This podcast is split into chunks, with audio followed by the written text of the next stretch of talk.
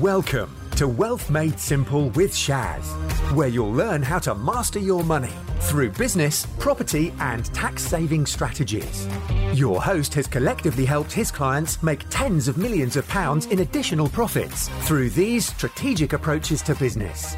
Introducing Shaz Nawaz, an award winning chartered accountant, property tax expert, entrepreneur, and property investor. Your pre qualification process and your sales process will be determined by the value of the client. So, the higher the value, the, the, the deeper and the longer the pre qualification process should be, and the longer that the sales process should be. Uh, the more impulse purchase that you're selling, uh, the less stringent the pre-qualification questionnaire should be.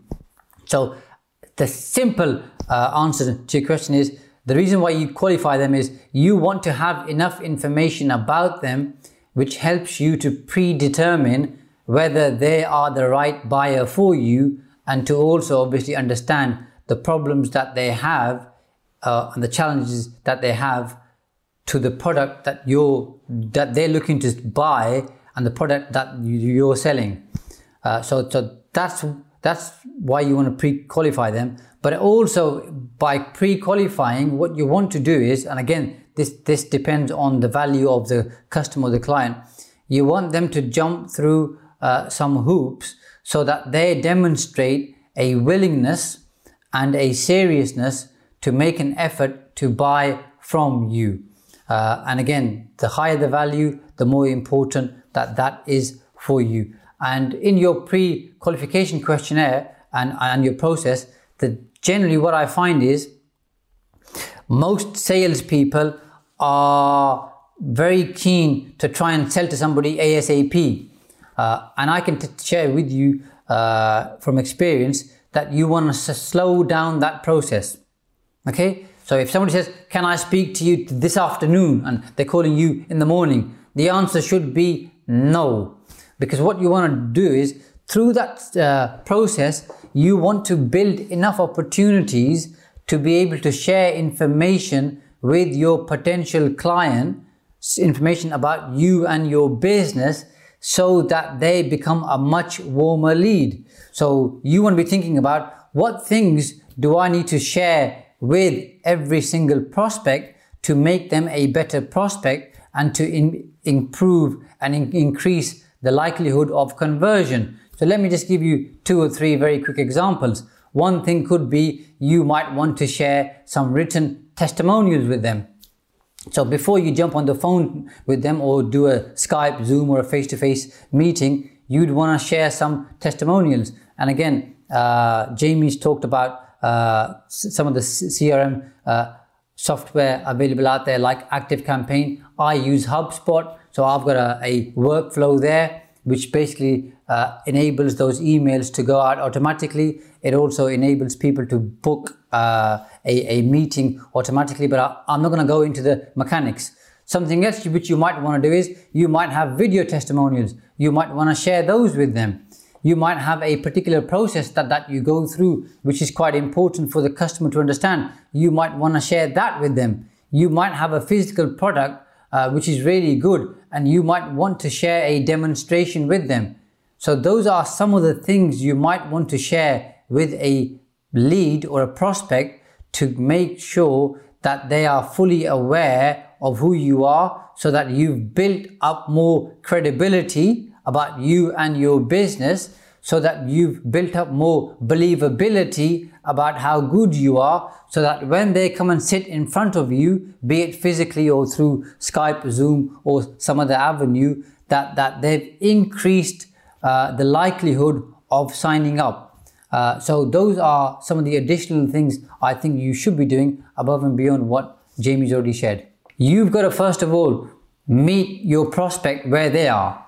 So from what you've just told me, you're making a number of assumptions about them uh, and you're also trying to determine whether or not you want to work with them, which is good by the way, no, no problem with that whatsoever. But I, I think it, it's important for your potential customer to know that you're both deciding whether you want to work with each other or not. So you talk about a brochure, absolutely. You could send them a brochure which tells them more about your business, about your values, about uh, some of the great stuff that you've done for your clients. Again, having written testimonials, even better, having written case studies, which goes to them uh, before they speak to you. Uh, above and beyond that, uh, again, depending on the value of the client, you might want to send them a direct mail package with something in there which demonstrates and shows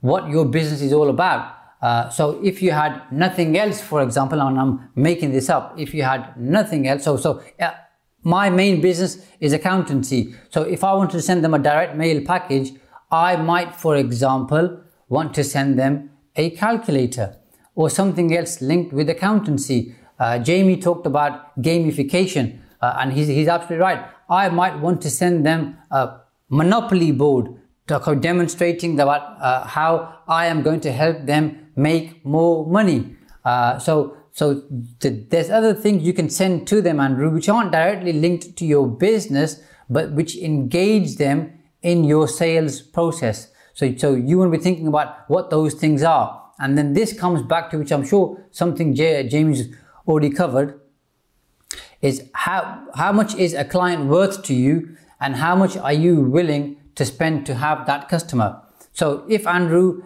an average customer is worth say £5,000 to you per year, I'm making the number up, and they stay with you for five years, so that, so that client now is worth £25,000, then my question to you would be, how much are you willing to spend to make sure you convert every single one of that, those customers in your sales process? And the answer from you might be, I'm happy or willing to spend 500 pounds. Well, now we've got 500 pounds. We want to be thinking about what can we do with that 500 pounds to make sure we can send enough information to that customer so that when they come in front of you, they are pretty much warm and ready to buy. So the sales process now, when they are in front of you, there's no heavy list, lifting. The, that, that conversation is just about them seeing you, you seeing them, to make sure you're comfortable with each other. So the, the selling should be done before they get into the room with you, if that makes sense. David's been kind enough to uh, share his objective about being experts in the area, and it's not for me to tell David what to do, uh, but I would say, why are you limiting yourself and just uh, wanting to be experts in the area? Why not in the region? Why not in the UK? Just a question that's for you to think about. Uh, also, uh, how you want to see Facebook groups, generally speaking, is like a CRM. So uh, Jamie pays uh, active campaign, depending on the size of his list, 20, 30, 40 dollars plus per month. Uh, I pay a lot more than that to HubSpot every single month. Uh, but uh, if you have a, a Facebook group, that is a CRM. It enables you for free to build a relationship, David, with your customers uh, and potential customers. So some of the things that you want to be thinking about, uh, and Jamie's kind of covered them, is are you looking to build relationship equity? Are, are you just a very nice guy? You just want to share information and, and share your expertise, which you can do, by the way, that's fine. Uh, are you looking to monetize the group because you want to sell something in the future? Are you looking for more uh, serviced accommodation deals? Are you looking for more contacts? Are you looking for a joint venture partner or joint venture partners? Are you looking for funding? So the list to some extent is endless in terms of what are you looking for.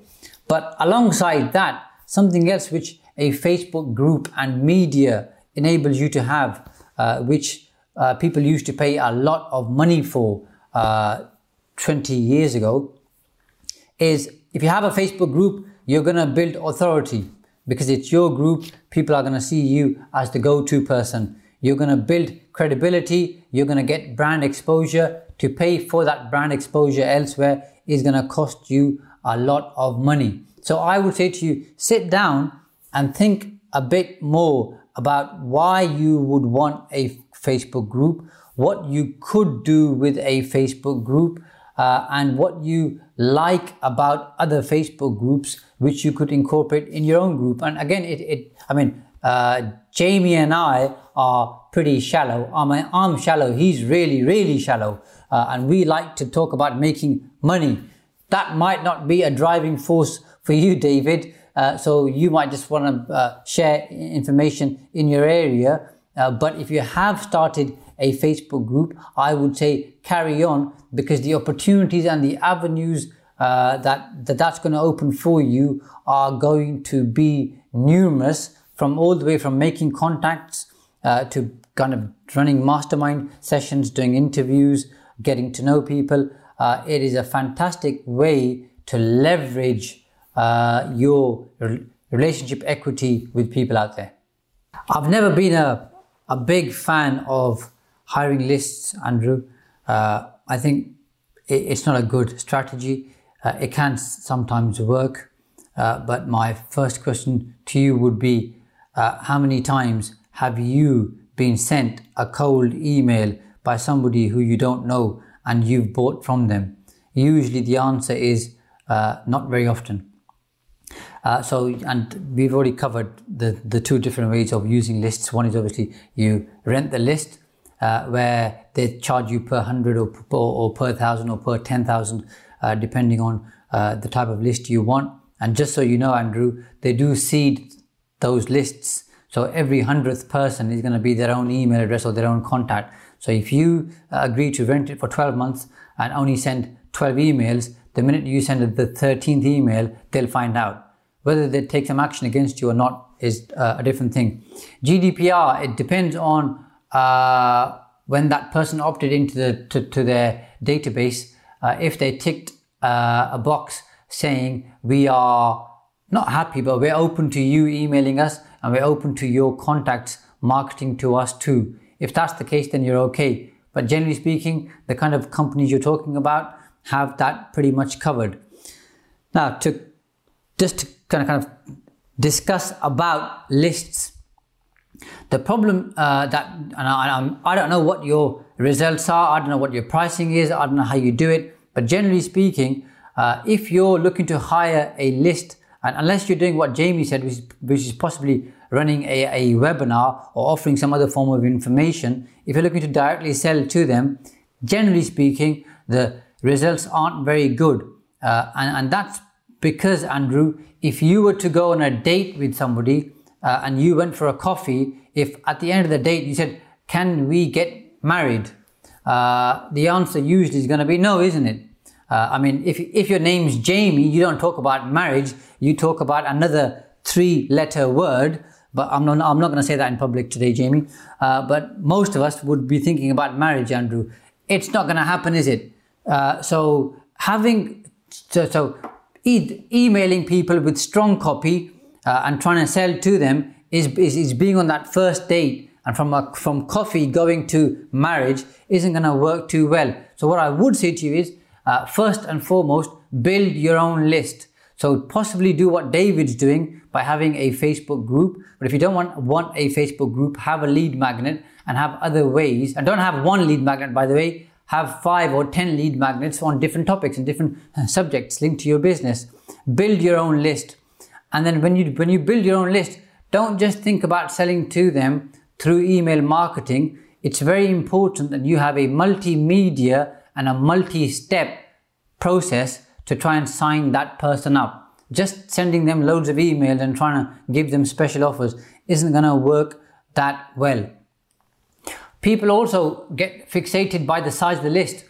The size of the list is nonsense because you could have 10,000 people on the list who haven't bought, okay, in the last 18 months, that list is useless to you, Andrew. Or you could have a list of 500 people who've bought in the last, who bought three times in the last six months. Because what we really want is we don't want a list of contacts, we want a list of buyers. So you want to be asking uh, the uh, list company, the direct marketing company, about how often these people have bought and how many times they've bought. Uh, if you're going to hire a hire a list, But generally speaking, build your own list. Moving on quickly, because I know we've only got eight minutes left and I've, we've got a question from somebody here about tax, which I'll, I'll try and answer. If you're doing an affiliate program uh, or a joint venture or or a mailed endorser, i.e., you go to Jamie and say, Can you endorse my product to your list? That's absolutely fine. That's going to have a much higher conversion than you hiring a list and selling to the list. But if you are fixated on hiring a list and selling to the list, I'd say if you can only send 12 emails in a year, the first six emails, Andrew, don't sell anything. Build value, share, share information, get them on, on a webinar. Even better, try and get their uh, postal address and then send them a direct mail uh, campaign or try and get them onto Facebook, into your Facebook group. If you have a Facebook group, if you don't have a Facebook group, think about having a, a Facebook group. So try and get them to become part of your ecosystem because remember, after the 12th email, you've got to give that list back. So your um, real ambition and aim shouldn't be, let me sell some stuff to them to make my money back on the list. Your um, aim and ambition should be, how can I get this, these people onto my list? And if you can do that, now you've not got 12 months to sell to them. Now you've got 12 years to sell to them. And then you can build that relationship and do all of the things that Jamie's talked about in the past to help you uh, create a customer or a client. I hope that's useful to you. Uh, David says, I'm a sole trader, sorry, a sole trader driving instructor, and he's learning the strategy of becoming a property investor with Progressive uh, and working with Jamie and learning uh, Forex. Uh, for tax purposes, should he have different companies? Uh, and the answer to keep it very simple, David, is yes. So have different companies uh, for your different businesses. So if you're in property and you've got serviced accommodation and you're doing HMOs or you're doing rent to rent, keep them in a separate company. If you're also doing commercial conversions, keep that in a separate company. If you're doing a totally different business, uh, like forex trading, then keep that also in a different business. I'm not going to cover all the different reasons why you want to do that, uh, but the, the, common and obvious ones are obviously to mitigate risk, uh, to be able to understand exactly how much money each business is making. You may have different partners, uh, therefore, you want to separate those businesses so, so you can introduce uh, partners into a particular business. If you're looking for funding and all of your uh, businesses are together, if a particular bank or a funder asks you for a uh, personal guarantee or has a debenture over your company, that means they've got some control over all of your businesses. Whereas obviously, if you've got separate businesses and you take funding for one particular company, if you give the bank a personal guarantee for that company, or if they have a charge over that company, uh, then at least all of your other businesses are protected. If one business goes wrong and it's part of, a, of five or six businesses in the same company, then obviously all the other businesses are going to be adversely affected. Whereas if you've got five different companies, one goes wrong or goes bad, the other five are going to be separate. So some of those are some of the obvious uh, reasons and uh, th- things you should be thinking about when deciding on should I have two businesses in the same company. Generally speaking, I don't have any clients uh, who have two businesses in the same company. We always separate stuff for the various reasons I've just covered for you. Take care, everybody. Bye. Bye bye. Thanks for listening to Wealth Made Simple. You can follow and contact Shaz on the Facebook pages Entrust Property Tax and The Profits Wizard. You can also find Shaz on LinkedIn, YouTube, and Instagram. Alternatively, email him at shaz at aa accountants.co.uk. Build your wealth by mastering money.